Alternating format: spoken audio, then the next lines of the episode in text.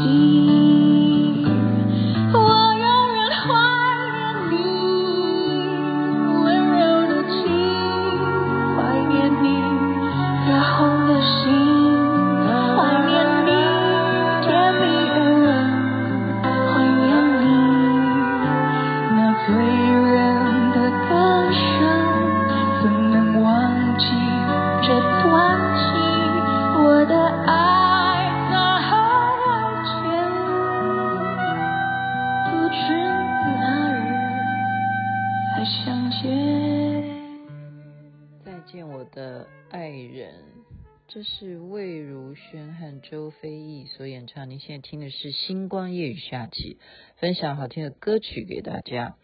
那当然，昨天的节目播的时候，我说我要睡觉了，所以昨天我是要投票给当下的那个情绪，说标题写郭台铭哈。那今天菜卖会之后呢，刚刚看完新闻啊，回家。回家才看新闻了哈，整天都没有，因为在在在上课的关系。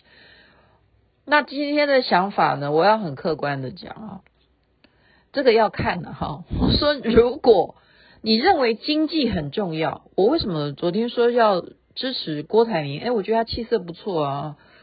我觉得经济真的是现在疫情之后，现在大家真的是有苦难言呐。你怎么说呢？因为台湾特别是中小企业为主的嘛，哈，我们只有一个护国神山是不够的，其他不会做这些金元的，他又不是读理工的，他怎么去好好的护国呢？对不对？其他的中小企业也是要生存呢，所以我才说，呃，经济很重要啊，我们要顾自己的巴豆哈，我就说啊，那我们如果是看在。能够又是生意上面，他趴趴造嘛，我说他趴趴造，好，我就说投给他。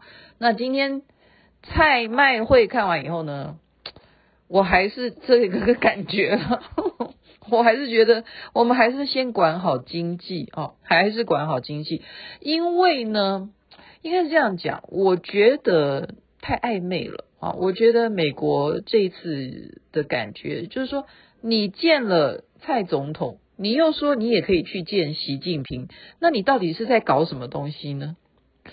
嗯，对啊，我就是很客观的讲，你到底是在干什么呢？然后这样我们要很高兴吗？我们要很高兴吗？然后中共他们的军舰啊，今天也有新闻啊，就是他们来检查我们哦，检检查吗？这叫临检还是什么？哎呀，我不知道啊，对不起啊，我我不不善这方面的军事。的用语哈，那我讲一点，我以前大家都会唱的歌，据说那首歌后来也变成禁歌，不会有再有人唱。为什么？因为世界上面，如果你要说只有一个中国话，这首歌当然是禁唱的。到目前为止也没有人敢再唱。但是因为今天马英九他去看了这个四行仓库，所以我们先帮忙回忆一下，好不好？如果我唱不出歌词的话，你们也原谅我。因为我本本来就很久没有唱，可是以前绝对会背这首歌的。当然，他这首歌没有比国歌重要，但是我们只要看过这部电影，一定你就会记得这首歌。怎么唱呢？中国一定强，中国一定强。你看那民族英雄谢团长，中国一定强，中国一定强。你看那八百壮士分手，当当当当。哎，分手什么？四行仓库还是什么的？哎呀，就是今天马英九去参观了啊，在苏州这个地方。那么蔡麦会，对，他们也已经进行了面会啊，还有会晤啊，私下的会晤，不知道讲什么。我我是真的，我有一点心里头有雅琪妹妹说实在的哈，我们当然就说啊，我们跟美国你看关系很好，这是这是好的一面，我们是一个目前呈现的感觉。那我们先撇开那个呃。中共它的军舰的问题啊，我觉得美国你是也是因为你要说跟我们关系好吗？不是啊，是因为你跟我们关系好，你才可以继续卖给我们武器啊，然后我们就要拼命的花钱，就要跟你美国做生意啊。是我们要跟你做生意吗？不是啊，是你们要来跟我们做生意，而且你们这些。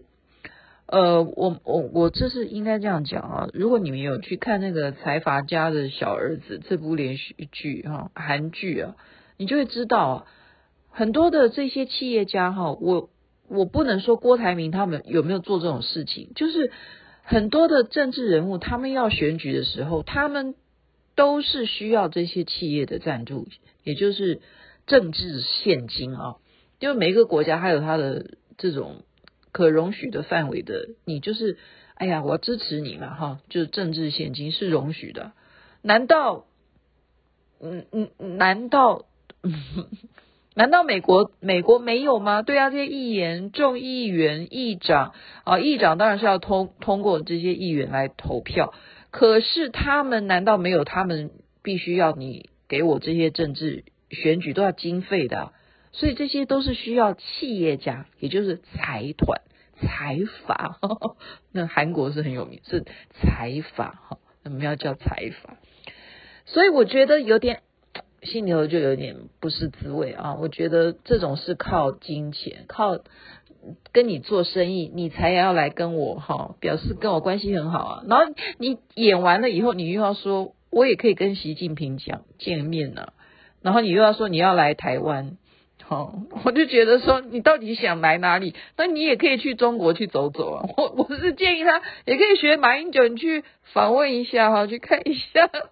你也去，当然了，美国的祖先是在英国，美国人的祖先不会在中国。但是如果他们祭祖的时候，如果他们要怎么样，他们也可以去哦，回忆一下嘛，回忆一下。好，我现在接下来讲的就是刚刚那首歌。那首歌因为中国一一定强，那就是在帮忙中国要一定强。那后来就禁歌。这首歌虽然电影很红，我们今天就来帮大家回忆一下这个故事啊。我刚刚也是恶补，那时候我只记得这部电影啊是柯俊雄演谢团长嘛，民族英雄谢团长，然后林青霞演杨慧敏啊。我记得那部电影最深刻的印象就是林青霞。他呃国旗嘛哈，他们呃以前是说背着国旗啊，但实际上我们现在就跟大家稍微讲一下故事好吗？大家这个故事一定要听，而且今天你这个节目啊，你还要给你的儿子听，给你的孙子听，很重要，因为现在的年轻人都不管八百壮士了，也不管什么谢团长。但是有三百壮士健身俱俱乐部，那是我们家常去的哈。那有三百壮士，可是现在年轻人没有没有八百壮士，现在年轻人只有三百壮士哈。然后或者是五百壮，那五百壮又别的故事哈。那八百壮士到底是怎么一回事呢？好，为什么马英九要刚好在上海，他可以去参观四行仓库呢？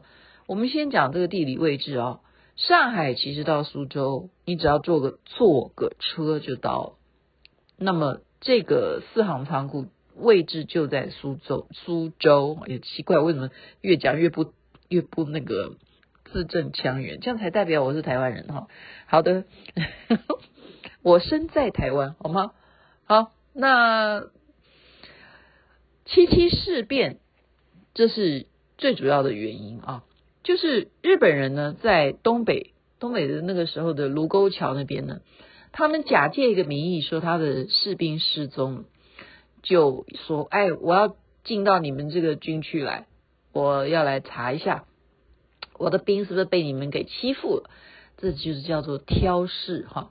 所以今天说实在的，如果呃我们的海域啊，你说台澎金马，好，最主要是妈祖、金门、澎湖这些地方，其实啊，据我曾经去游览，他们讲说，常常啊，他们只要派渔船哈，去围着你，你就必须要跟他对峙，就围围围到他退退走为止。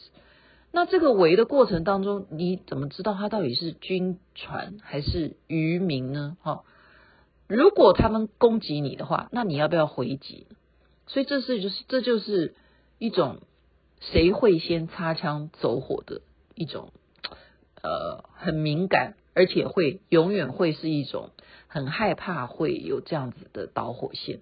当年的卢沟桥事变就是这样子啊，他就是啊，我要来看。到底是我的兵怎么不见了？好，就失踪在那个地方，叫做呃宛平城啊，应该这样念吧？哈，宛平城那时候是在西北军的第二十九军哈，那那时候他就不答应嘛，不答应你怎么可以来这我这里搜啊？这是我们国家哎哈，那在东北那边卢沟桥这边。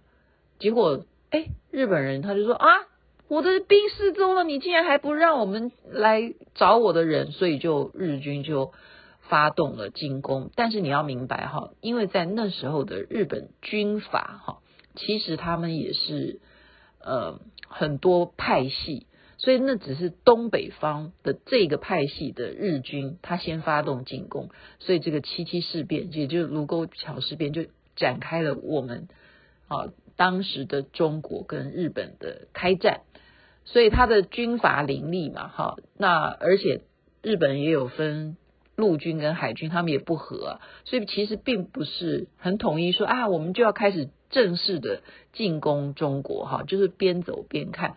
那因为我现在也。不太明白啊，因为这种历史实际上我们缺乏了当时的这种我们讲的就是 AI 人工智慧的记录嘛，哈，那我们都只能听说蒋介石的回忆录啦。那当时他因为什么？很重要的是他留学过日本，他曾经留学过日本。诶，我刚刚讲的话会不会？我刚刚好像没有按准按钮，会不会会？失言 不是，就是消音了一部分哈。就是蒋介石呢，他也没有完全说准备要全面的跟日本人打仗哈，他还是有一点情面的。他在日本留学过嘛，他想说会不会只是你很单一的，因因为你们军阀林立啊，所以你会不会这边打几天你就不不玩了哈，你就不打，所以就表示说。如果哈和平未到根本绝望时期，绝不放弃和平；牺牲未到最后关头，绝不轻言牺牲。啊，这句话其实当时啊，我们小学的时候念书，这这几句话都还是非常重要哈。就是说，没有到最后关头的时候，我们就是绝不轻言放弃和平。牺牲未到最后关头，也不会轻言牺牺牲。那卢沟桥事件会不会扩大成中日战争呢？啊，我们要等着看日本政府的态度。好，所以我们就看他怎么样做。到时候还是希望能够和平解决。可是没有啊，中国就是一直在退让啊。日本是十岁之位哈，在他这个卢沟桥事变之后，还是不肯踩。刹车诶，进一步的包围了什么？当时当然了，北平跟天津并不是首都哈，并不是国民党的大本营。可是那个在东北区来讲，北方来讲也是很重要的，北平跟天津很重要的城市哈，他就已经进军包围了所以就等于一直退退退啊。这时候呢，呃，蒋介石终于哈，就是说，既然和平没有希望了，那么我们就宣战吧，啊，就发布命令了。那宣战的时候，他就到南京，因为南京才是首都哈，就开会，那就有一些策略了。那这时候呢，卢沟桥事变就变成了导火线，就展开了全面的抗日对外，呃，就宣称了我们要跟日本开战，因为他们一直在打打压我们，打击我们。所以第一波是一二八事变哈，一二八事变呢，这件事情是在上海哈。为什么要在上海？因为呢，当时上海的人口有上海人，但是很重要的是，世界各地他们都以上海为一个租界地啊，所以有很多的国家，我们说十里洋场就是在这里，这是东亚第一大城市啊。那当然，日本也有在这边有租界地哈，英国也有，很多国家都有，所以。蒋介石的目的就是说，我们在上海这边打，我们的目的就是要打给外国人看。诶，他这个概念还蛮好的，就像雅琪妹妹始终在讲的说，我们要不断的炒作媒体啊，我们没有办法花钱去买媒体，那我们就做自媒体。可是我觉得他这个本钱下太大，他是用打仗来打给外国人看哈。那他的目的就是希望能够引起国际的关注。然后来制裁日本，所以这种事情哦，这种军事的这些故事，我觉得真的是很有必要让大家要明白哈，这早有鼓鼓励嘛，这而且这个时间没有多长诶，这都还不到一百年，这是一九多少年的事情，呃，三七年的事情嘛，哈，所以他认为说啊，一二八事变的时候，大家那时候有看到说啊，国际就是说。你们这个淞沪之战，哈，呃呃，一二八事件，大家有看到说，哇，日本人真的在欺欺人太甚，哈，所以呢，他们就一路撤嘛。一二八事件打给外国人看，外国人看到没有错，可是却造成了这个淞沪战争的爆发。那国民党哈国军呢，原本想要先发制人，以大吃小，没想到呢，日本人的抵抗更加的猛烈。所以我们的伤亡更加的惨重啊！发动不久以后就变成什么？我们打不了北方啊，我们只好一路退退退，再退回退出上海，然后呢，退到最后南京都陷都沦陷了，而且发生了南京大屠杀，就是这一路下来，就是连南京都失守了哦。所以八百壮士是在。上海的时候发生的哈，那这件事情又一样，它是因为一二八事件已经造成国际关注。那么四行仓库这边呢，呃，他们这个孙元良呢，他就派派谁？他最后就是把这个四行仓库呢，想要用同样的模式哈，叫我们刚刚讲的民族英雄谢团长，就是谢晋元哈，由他来带领。一批人其实没有多少人，我就现在告诉大家，没有这回事，其实没有八百人，没有那么多，因为要壮大声势，就是当匪谍来，我们是匪是讲那个日匪哈，来问说你们有多少人的时候，你们有多少人，他自己要报数，我说八百人，我们这个四行仓库里头有八百人，他就是留了这一群人。我觉得真的想起来，我们呃人的生命的价值啊，在古时候啊，会觉得说我为了国家，为了众生，我这样子去打仗，我即使是牺牲呢，也是心甘情愿哈。所以有时候我们不但能理解那些啊呃所谓的那些。啊，那些教派哈，为什么会采取那种个人炸弹式的去攻击？他们就是有这种使命感哈，觉得说我是为了人类，我是为了我的信仰，或者说我为了我的上帝，我为了救众生啊什么的，我这样子的奉献，我啊是非常光荣的，而且我一定要这样做啊，还非得要这样做，那么就放出消息了，好，就让。整个上海就知道只有四行仓库才有中国人，其他的地方全部都是日本人包围，那么就会让很多啊不是军人的这些老百姓非常非常的感动，然后想说他们有这些人在保卫着好我们仅有的一块土地，我们。应该要支援他们哈，所以就偷偷的啊，那些老百姓啊，就偷偷的会运一些粮食啊，呃，运一些就是他们能够补给他们什么方式来对抗日军。那这时候呢，他们已经。心里头就是被老百姓这样支持，就暗中这样支援他们吃的，他们你知道他吃的是什么？那也只能生吃，也不能够煮哈。给他们大麦还有大豆，他们就这样活生生这样生吞哈。这是一个回忆录。那时候吞下去，那个肚子都胀起来，没办法没办法吃啊。那个生吃，叫你这样吃大麦吃到胃里头去，你就等于吃叶子，没什么两样。那不是米饭哈，不是面包啊。然后豆子也一样，你吃到肚子里头就是，它也不会变成红豆汤哈，很可怜啊。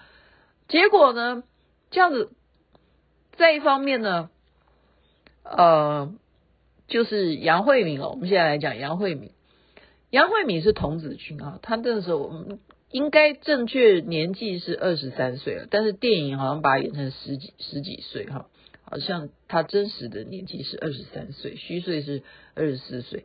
他是童子军出身的哈，他就带领了一些童童子军哈，也是一样，就是怎么样去协助支援这些在四行仓库在死守的国军啊。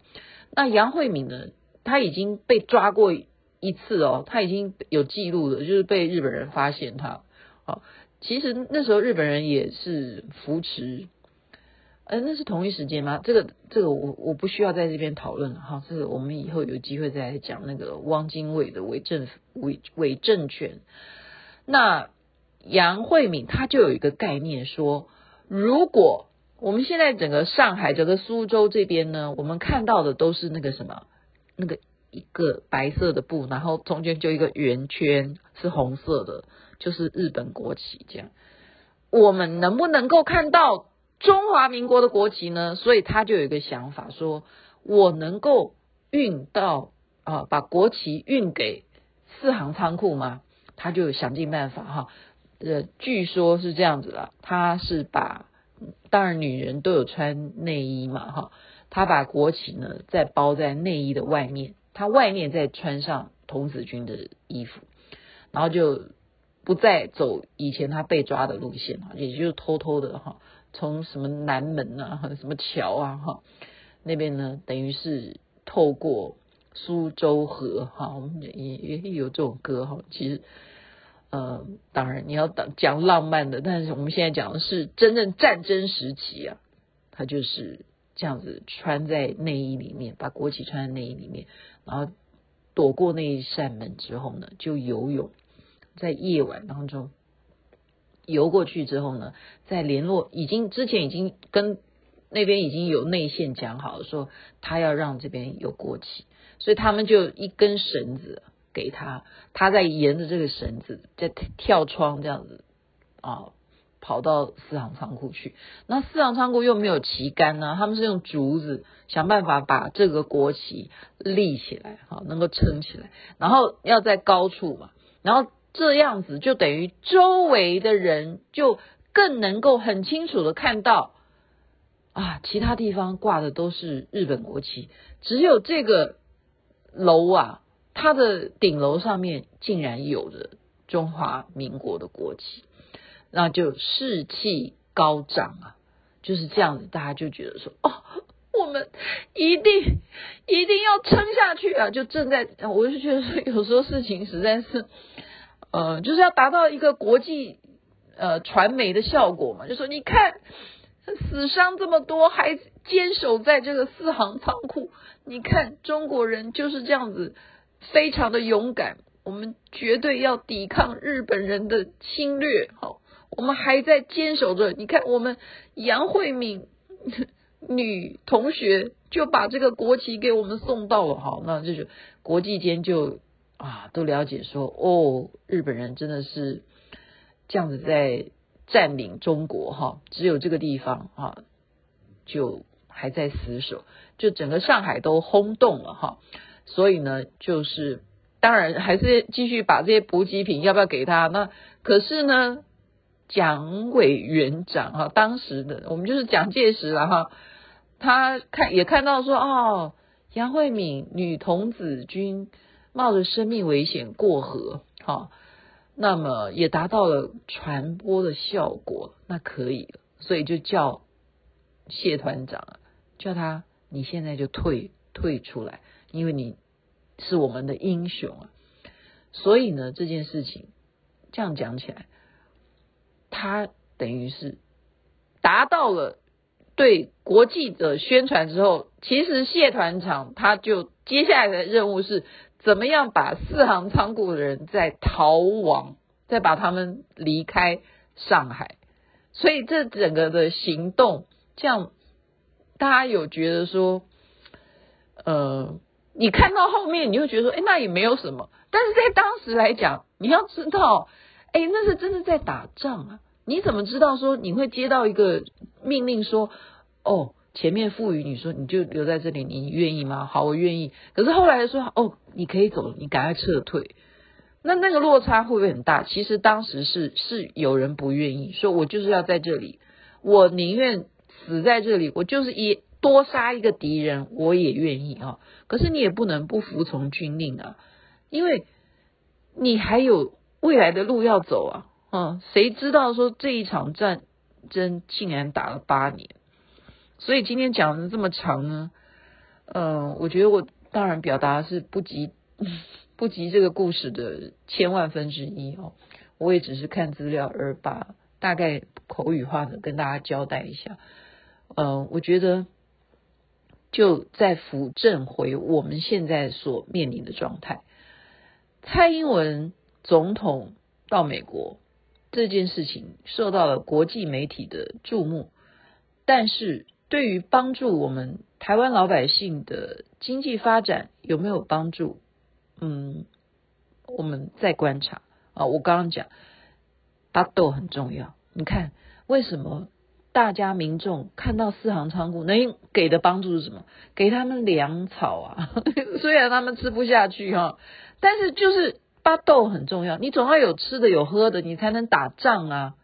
如果我们不能够促进我们的经济关系，如果我们跟这个好，就是有如马英九在两岸之间，他可能建立一点和平的这一种气氛，这个氛围产生了，是不是能够促进我们互相的这一些出口啦、贸易啊什么的有所成长，让大家日子都更好过一点呢？我觉得这个是可以好思考一下。以前蒋介石就晓得这样牺牲人民的生命，这些国军的生命，一定要选对地方打仗。他就选在上海来个四行仓库的呃这样子的呃剧烈的这种呃就是又有送国旗的这种故事，这样没这个是。呃，多出来的，这不是在他臆想范围之内，但是这个事情就是如此的变成事后大家会认为津津呃传为美谈的哈，还盖成纪念馆，让马英九去参考去凭吊这些民族英雄。你认为呢？这个故事不管你好把它的价值定位在哪里，你都必须要知道。OK。啊，讲得该睡觉了。这边晚安，那边早安。太阳早就出来了。